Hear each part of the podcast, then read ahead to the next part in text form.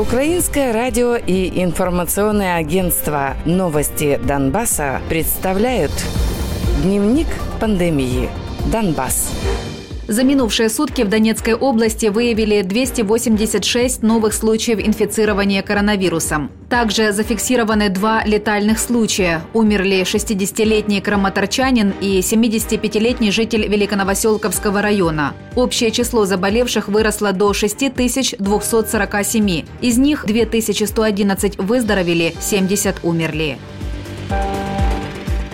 В отдельных районах Донецкой области за сутки коронавирус подтвердился у 86 человек. Кроме этого, умерли 14 заболевших ранее, заявили в группировке ДНР. От осложнений умерли мужчины в возрасте от 56 до 79 лет и женщины в возрасте от 56 до 76 лет. Всего формирование признает 4752 случая инфекции COVID-19, из которых выписаны 2276 человек, летальных случаев 307.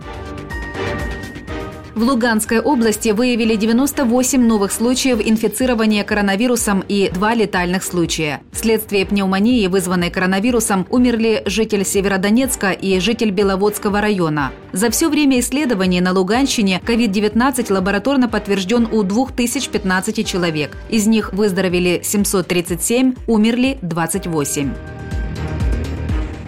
Группировка ЛНР подтверждает 1243 заболевших COVID-19, из которых 18 случаев инфицирования зарегистрированы за минувшие сутки. С начала пандемии 904 человека были выписаны, а 58 умерли. Власти Украины не публикуют данные о ситуации с коронавирусом на неподконтрольной территории.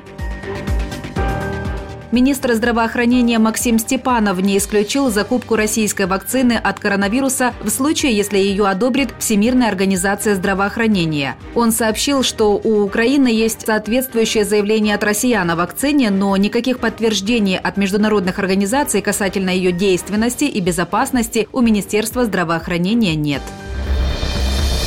Дневник пандемии. Донбасс.